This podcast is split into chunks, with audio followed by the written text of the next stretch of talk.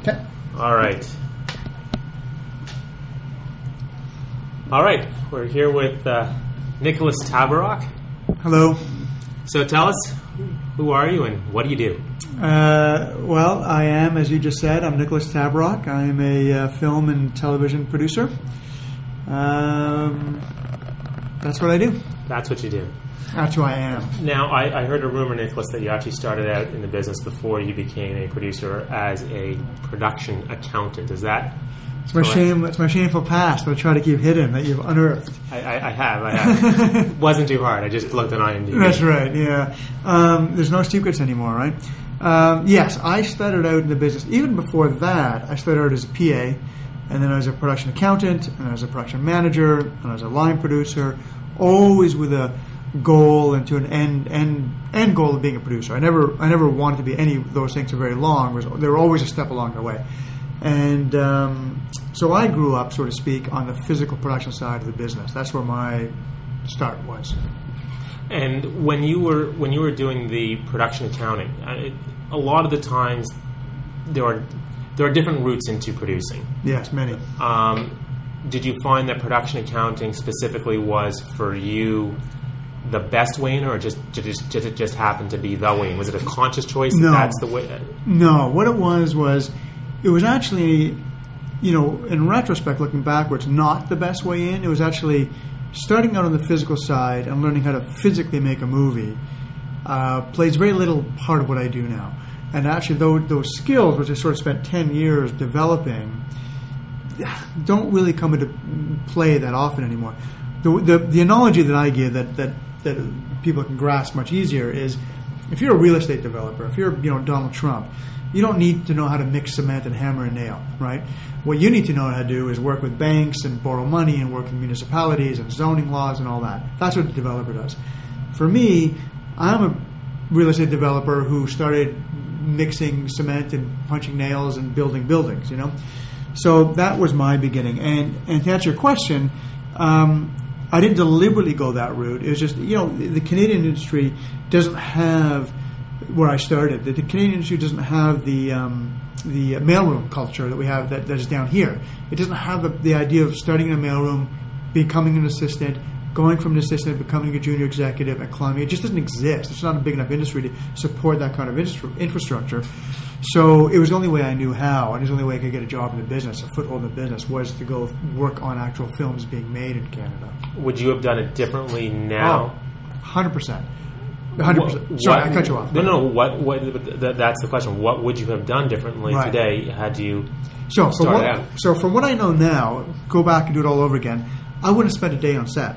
I would have started my very first moment in career working in an office, working for a production company or studio or agency. I would have done the mailroom route. And when I say the mailroom route, I'm using that as sort of shorthand to mean that pathway working in an office because producing isn't about what happens on set. Producing is about what happens in an office long before that. Producing is about making phone calls, developing material. It's all about who can I get to read my script? Who can I call that's going to answer my phone that I can send this project over to? Um, and, you know, spending time hiring crew and looking at budgets and working on cost reports and doing deals on camera equipment and all that. None of that comes to play. You know what I mean? I mean, Jerry Bruckheimer probably doesn't know any of that stuff. I mean, maybe he does. I have no idea. But my point is, he doesn't need to know that stuff. Nor does Scott Rudin. Those guys don't need to know any of that stuff. They don't need to know how the film is made to do what they do really well. Now, your career, I mean, looking at the films that you've di- that you've done, you, and you've done quite a number of, you know, uh, uh, in recent years, very successful indie flavored films, and those films just seem to be taking on a life of their own as they Right. continue to what seems to be growing in both scope, Yes. uh, talent, uh, uh, actors. Um, but it seems to be that, and you can. I, I want you to talk about this a little, a little bit. It seems to be that it was after you did Weirdsville that the, your career kind of took a change. And uh, would you say that that was the defining point in your career to?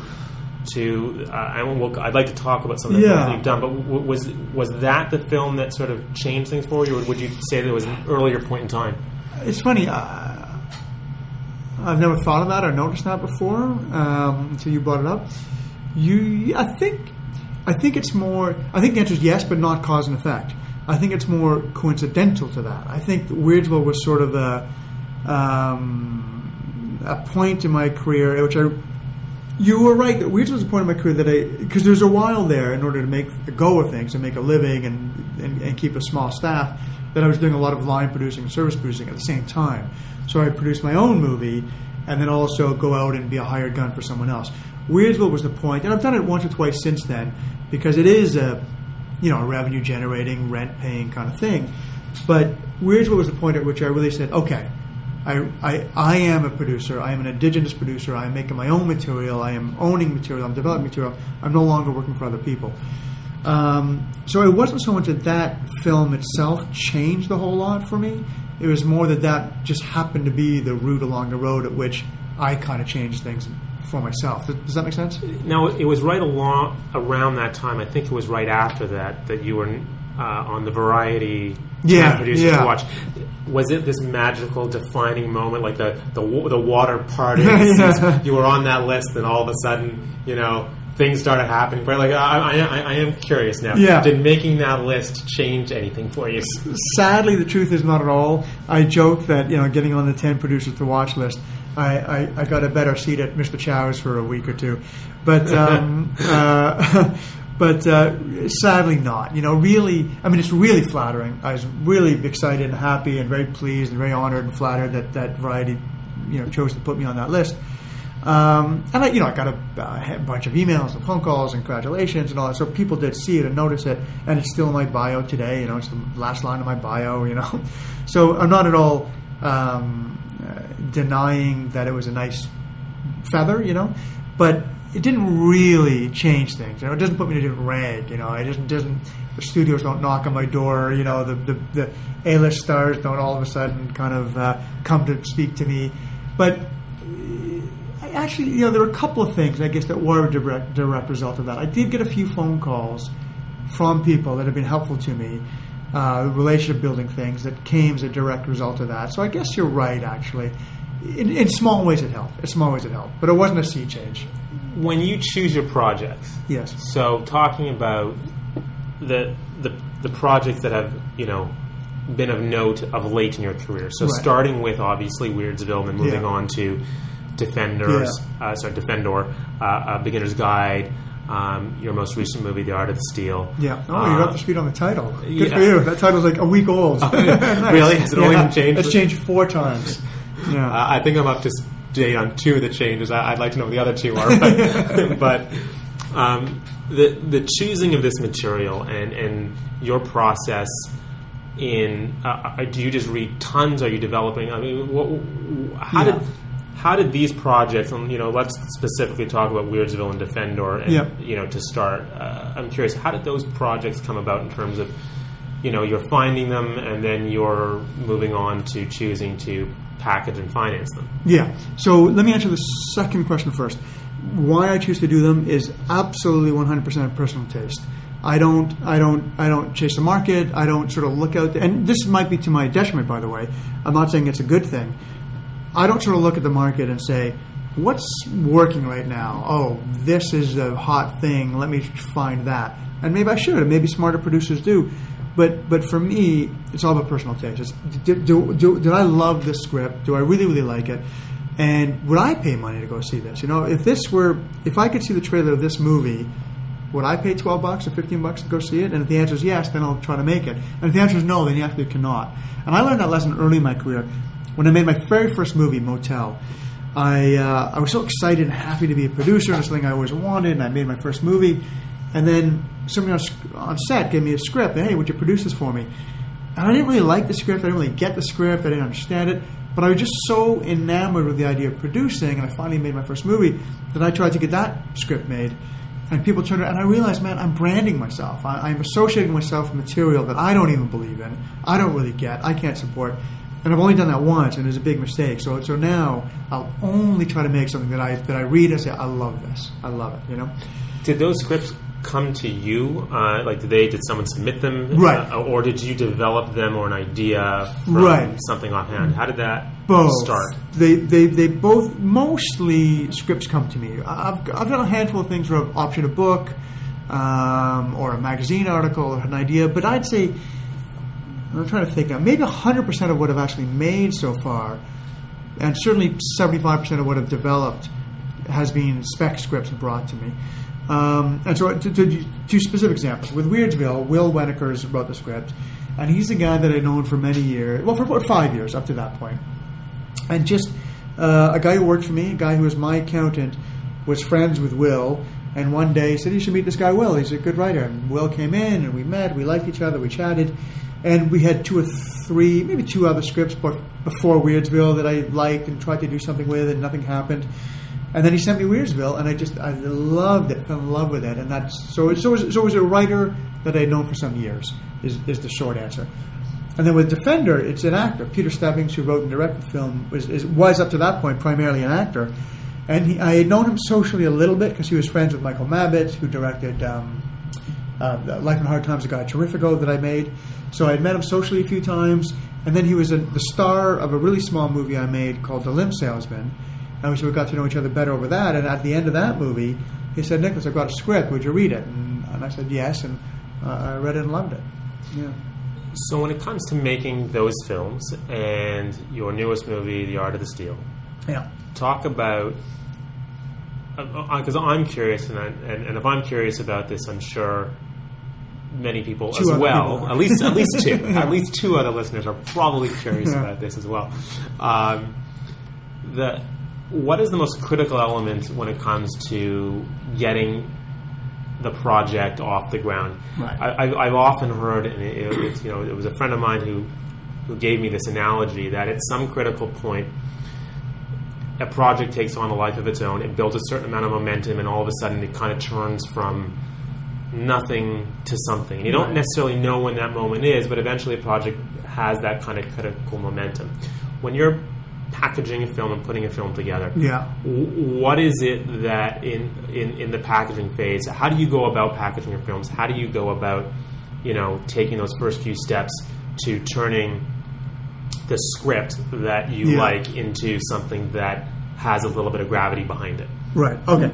So so before packaging, there's almost always development to be done. You know, as good as a script is, much as I love it, I I feel that there's always a place to take it to make it better.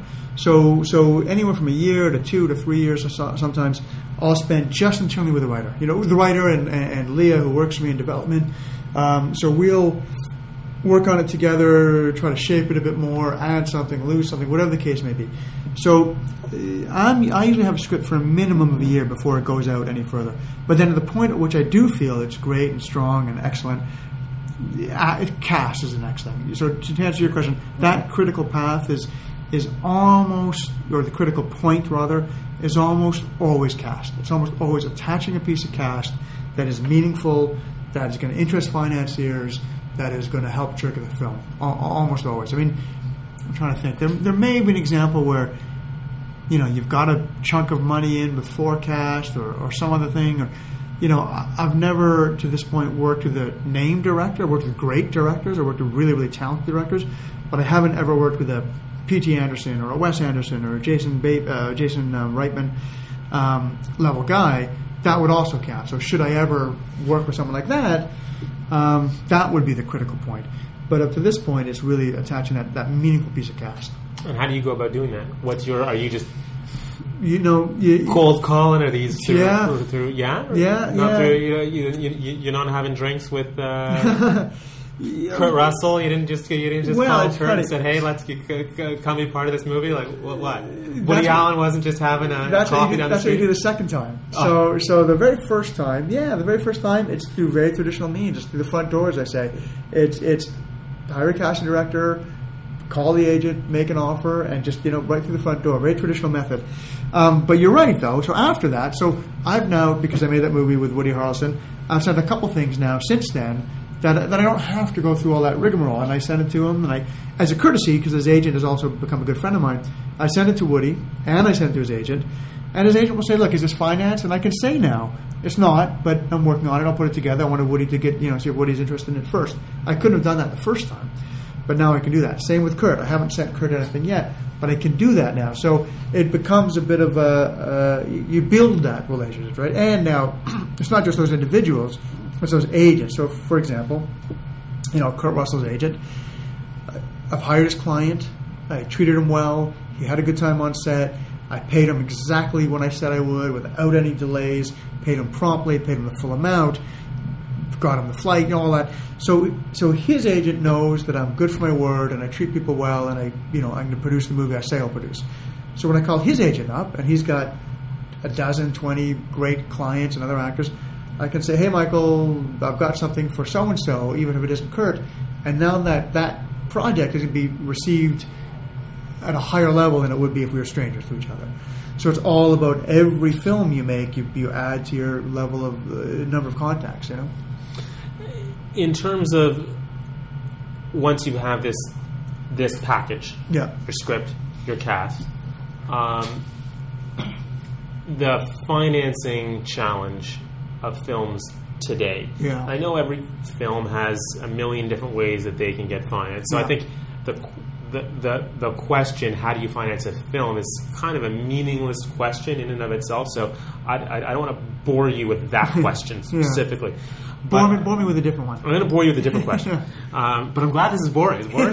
not at all. Not at all. I jest. I jest. Didn't jest, didn't jest. Okay. Um, uh, the okay. So the, the, the other boring question Yeah. is um, once you you know you you set up set upon to finance your film. Yeah. Do you find that financing your film now in today's climate, uh, because everything is shifting. I, I, I feel everything is shifting so radically right now Yeah.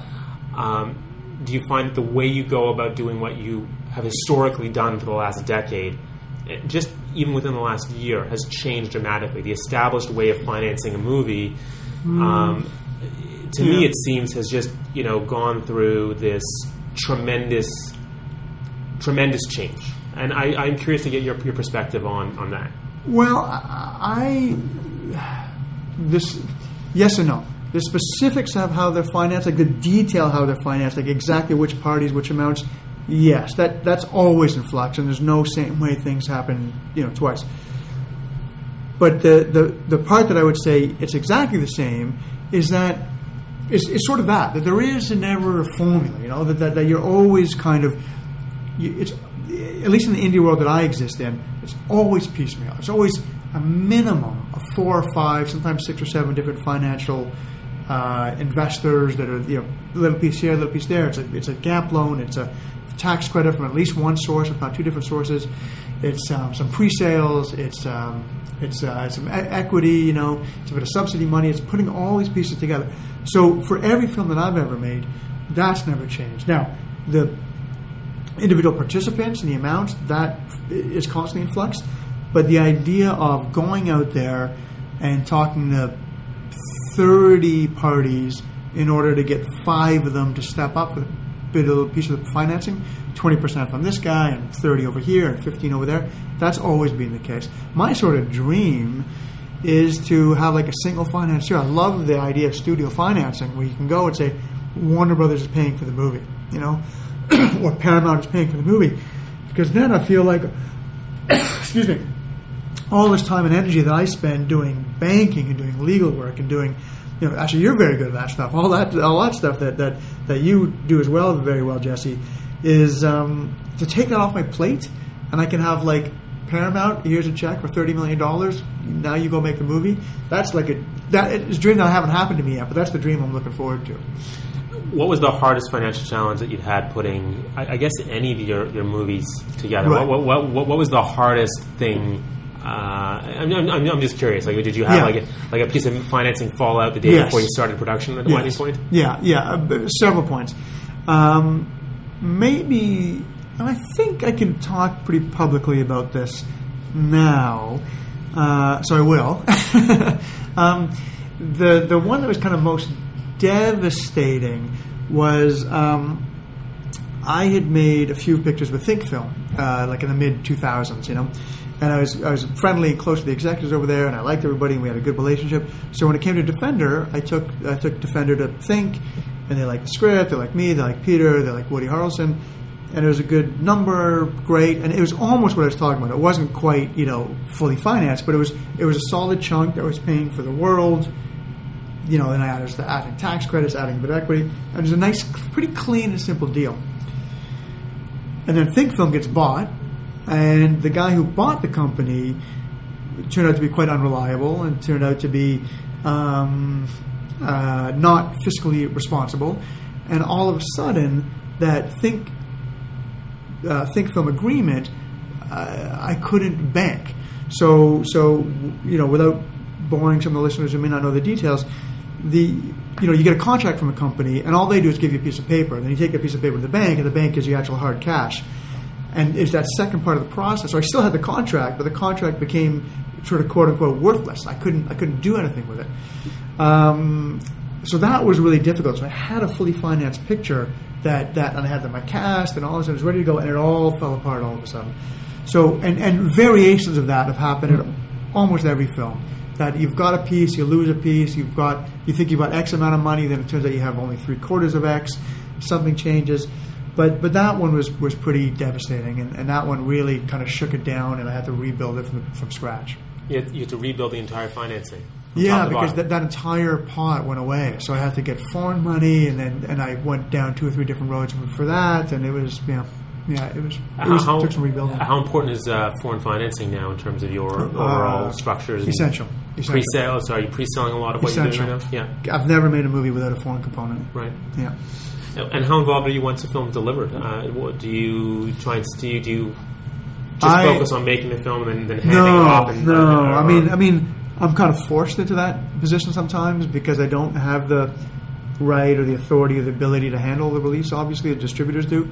But I will be every bit as involved as they let me, and probably more than they want me to be. It matters to me a great deal. So I will fight and argue for the trailer, for the poster, for the release plan, for the release size, because it's essential. It matters so much, you know. And distributors, obviously, they know that business is what they do. They know better than I do, but they don't care as much. And, and I don't say that in any negative, denigrating way, because nor should they care as much. Know, I mean, I don't care about the distributor's second film. I only care about one of the distributors' film, which is mine, right? So I don't care about their business. They don't care about my business. That's how it works, you know. So, um, but yeah, I, I would. I like to be involved as much as I'm allowed to be involved. And for you, then, I guess once once the film has been delivered, Yeah. do you feel that from a marketing perspective,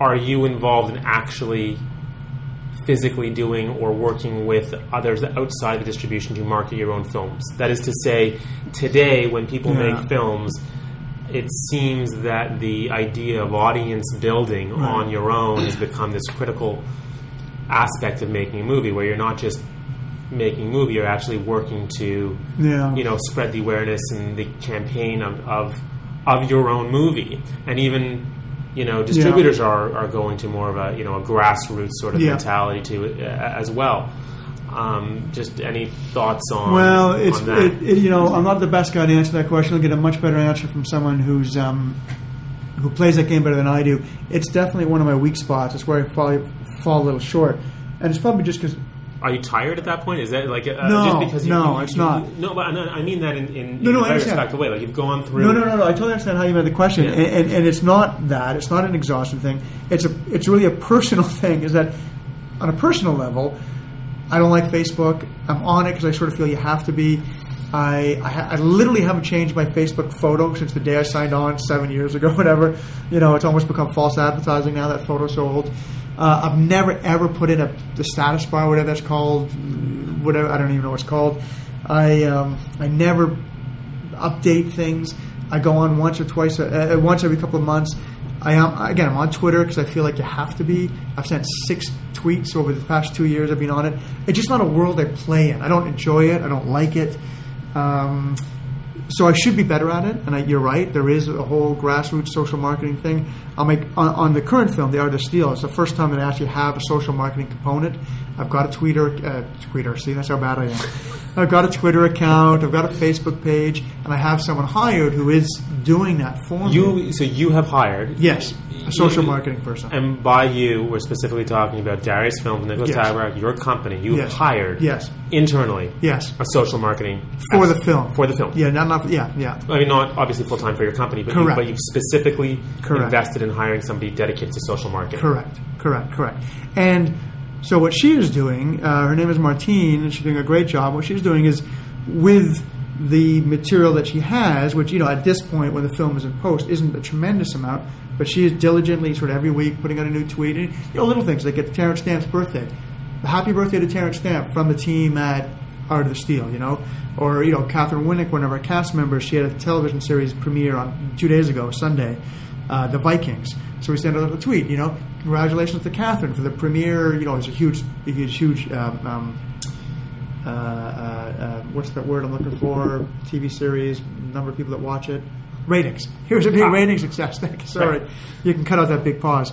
Um, it was No, no, big, I, think we're to leave that in. That's Okay, thanks. That's You're embarrassing me. Yeah, Right, yeah. no, Um, so, so, so you know, it had huge ratings. We sent out a tweet. You know, congratulations right. Katheryn Winnick on your rating success, the Vikings. So we do little things like that. Um, And it's funny because it's, it's funny that you should say that, or uh, just specifically about hiring somebody, because Right. I was just looking at um, the social, uh, the, the social presence for Oblivion, right. Yeah. Tom Cruise's new movie. Yes, yes, right? yes, yes, And it- yes. It's just astounding to me to see even what the studios are doing with that, Yeah. because they went in, in December they didn't have a page, and in January they had fifty thousand followers. Wow. Oh, okay, sure, fifty thousand followers. Yeah, I, wow. you know, like I, I, I don't know how much of that is actually real followers, I don't know. Yeah. but still, yeah. there is clearly a massive emphasis that is put on Yeah. building that social campaign. So Yeah. that's an interesting shift. Yeah. In, in terms of the, even the distribution for your films, or do you fall into the camp of kind of that the, this you know the the the super VOD model where I mean films like Arbitrage more Yeah. recently and uh, that have done you know 12 million in the box Yeah. office, but also you know much more on VOD. Do you do you I'm still suspicious of that. Uh, what do you mean by suspicious? I, well, I still feel that people want to see films in different formats at different times, and I still feel that there is a a lingering and a long lingering. I think it's a whole generation away perception that a movie that you can see on TV immediately has less value and is less important and less special than a movie that you have to drive into a you know across town a park and pay to see in a theater. Now, having said that, I would love the success of Arbitrage. Arbitrage has made more money than any of my films have, so so there's no knock in that picture. It's done extremely well. But for my movies, and and, and the, they because because going back to a question a couple of questions ago, because I don't have the ultimate control, some of my films have gone to VOD theatrical window at the same time. But I don't love it, and if I if I had the choice, I would want all my films to have a theatrical and follow 90 day later or whatever. I don't really care what the number of days, but 60 days, 50 days, whatever, coming on VOD and then DVD and then pay TV, whatever the case may be. But I still feel like the VOD same day in theaters somehow diminishes the theatrical value. Do you have a plan right now for the Art of the Steal? Do you know what it's going to be, or is that still a discussion point? It's a discussion point. And It's funny after you say that because there was supposed to be a call this morning with uh, with the Weinstein Company, who's releasing it here in the U.S., and with um, Alliance or E1 now, who's releasing it in Canada. We're all supposed to talk this morning, and the call got pushed for, for for scheduling purposes. But but hopefully in a week's time I'll know that. So I don't I don't know that answer at the moment. Yeah. And are you leaning? I guess you're leaning towards what you, I, I you would just like mentioned. But I would like the traditional window rollout. Yeah, yeah. But you know the the Weinstein Company in Dimension, they're one of the have they big, seen the film? Is there? Is there Oh, a- they're yeah. big. They love the film. They Oh, love great. The film, yeah. And But- is there a release date set for it yet? No, no, no. But they they are big proponents of this VOD SVOD collapse window model. So I think it's very possible my film won't get what I want. It'll get what they want. And what's next for you in terms of? I mean, you- I mean, you mentioned going back to where we started the conversation, Yeah. being things that are in development that you spend a lot of time Yeah. in development. I'm sure you, you've got a long list of projects that are Yeah. potentially coming down the pipe. What can you can you talk about any of the? Sure. I did learn long ago uh, not to talk too much about stuff in development because it's such a, you know, it's probably a 10 to 1 ratio at best. So I don't like sort of talking about things and then a year, two, three years later, they never come to fruition. It's like, "Hey, whatever happened to blah, blah, blah, you know? And I never put things in development IMDb because it's like you're setting yourself up for failure, you know? You're setting yourself up for embarrassment because whatever you put up there, there's a 10% chance it's going to get made. That's just the reality of business, you know? So I won't talk about specifics, but but but in generalities, uh, Jonathan and I, Jonathan Sobel, who who wrote and directed The Art of Steal and Beginner's Guide to Endings before that, his next script I'm really really excited by. It's another heist movie, but a, with a really different twist on it. Really fun. I really love that. Uh, Peter Stebbings, who did Defendor, he and I have something. In fact, we spoke this morning about it. He and I have something that we're doing together that I think is really fun. Um, so I got a handful of things, and, and, and some things that I can talk about because they're imminent, and I think there's a 95% chance they'll go. Um, I've got a picture uh, shooting it probably within the next eight weeks called uh, The Intruders that Adam Massey's directing, who I've worked with before. And um, it's sort of a, a classic haunted house, you know, kind of movie. Uh, young girl moves into a house with her widowed father, and strange things are going on, and, and, and no one believes her but her, and so forth. So, um, so that looks like it's coming. I'm, I'm uh, working on another film that's shooting in before that uh, called the uh, the Calling. Uh, uh, Jason Stone, really talented young director, is directing. Randy Manis is, is producing, and I'm working with him. Uh, with fantastic cast: Susan Sarandon, Donald Sutherland, Topher Grace, Ellen Burstyn. So, so it's a busy period. I've got my next six months are really packed, and I'm doing a lot of television these days too. So, That's great. And Yeah. what would you say is, I guess, of all the films you've done, what, what's been the hardest day on set? What day Oh, on what movie did you just feel the whole thing, like the world was just collapsing around you? And what did you do about that? Um, it's a tough question. I've probably blocked out a lot, you know, the worst misery of it all. I will say this that the really devastating bad news, the world falling apart, usually happens in prep, not in shooting. Because it's sort of like the train can be derailed in prep. It can't be derailed in shooting because you're just too far into it, you know. So yeah, I mean things can be bad. You know, you can you can you can uh, be over budget. You can go long. Your actor can be difficult, and all, all of those things have happened to me. But the more, but you're you're, ma- you're making the movie at that point. You know, the movie is going to get made. You know. Um, it's really prep and development where it feels like I've spent two, three years working on this. I've got 90% there. I've been putting 14 hours a day this, and it's not going to happen. It's all falling apart, and all my time is wasted. That doesn't really happen once you're shooting. Once you're shooting, you know you're going to get through it one way or the other. I guess. Okay, so that's my vague answer. My specific answer, and as I was saying it out loud, it sort of one of those one of those uh, repressed memories. Thank you for bringing out of me, therapist. One of those repressed, awful memories I have, and I definitely will not mention names this time. Um, we had an actor come come to set, and uh, and he was a name actor as part of our financing, so he's an integral actor, and he. Um, he was going through some personal problems, and uh, and he wouldn't he wouldn't come out of the trailer, and we were supposed to shoot, and we were we were uh, I have a crew waiting. We've got our we've got our, our call list. He's on the call list. We've got our sides. Everyone's standing by. The other cast are waiting, and he just he, he he wouldn't get out of the trailer, and he ended up flying home back to Los Angeles that very day. So it was This huge. is this is your lead or one of your leads of the movie. Yeah. So we had to recast. So it was pretty devastating, actually. We, we had to reshoot that day entirely. I mean, it sounds ridiculous now that I'm thinking about it all. Was the movie bonded? The movie was not bonded. Oh, did you do? so what we did was we we we completely scrambled the, the, the rest of the week shooting. We moved everything the actor wasn't in to other scenes that day. we couldn't do it all, so we actually it sounds ridiculous.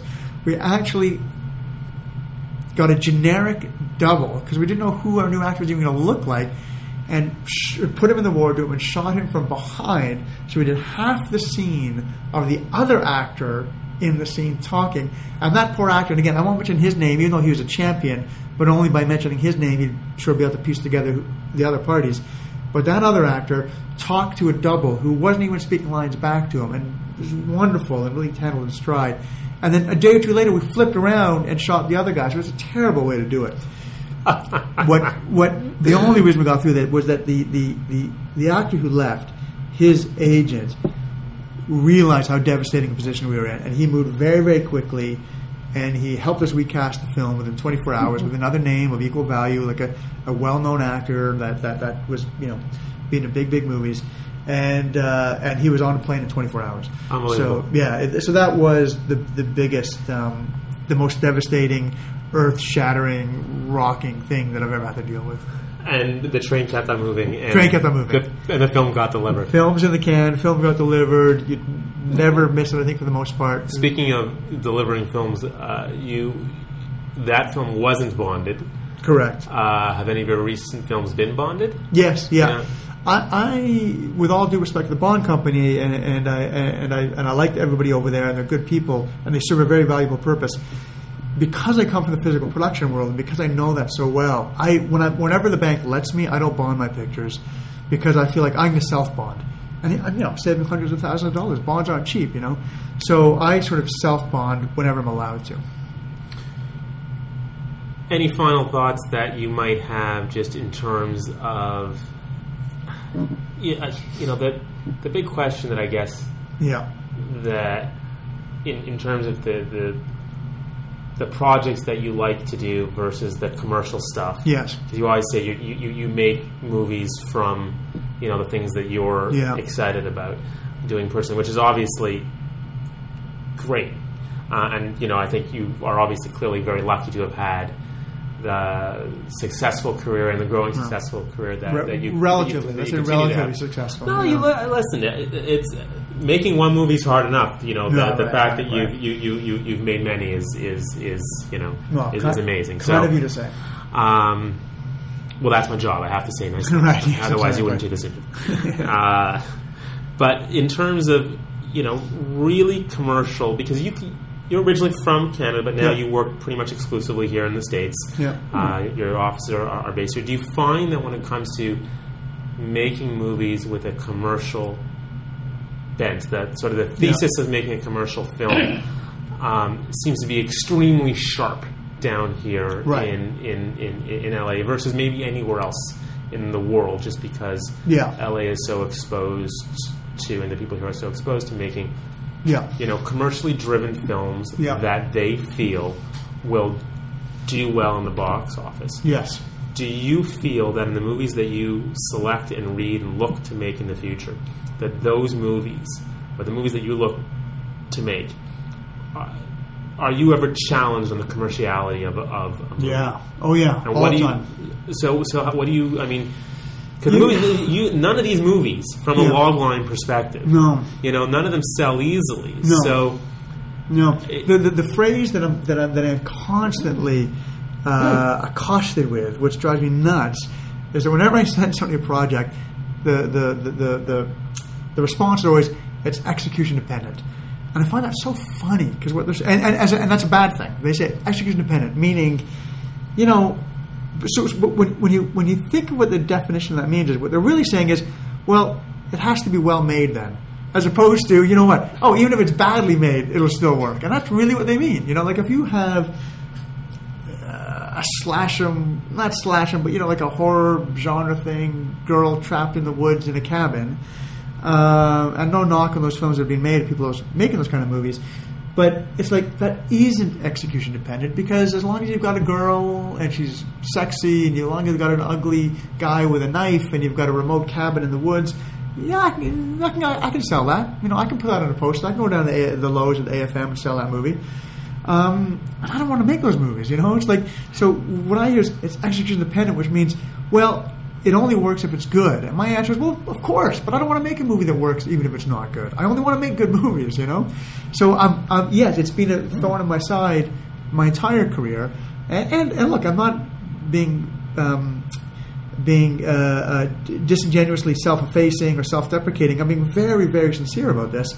I am simply not as commercially, financially successful as I could or might be, or as other producers are, who are chasing the market. You know, like to use to use, to use sort of like the very top of that mountain. And again, this is with, with complete respect for for for their ability and, re- and respect uh, and, and abilities rather. Is like you take like an Avi Lerner.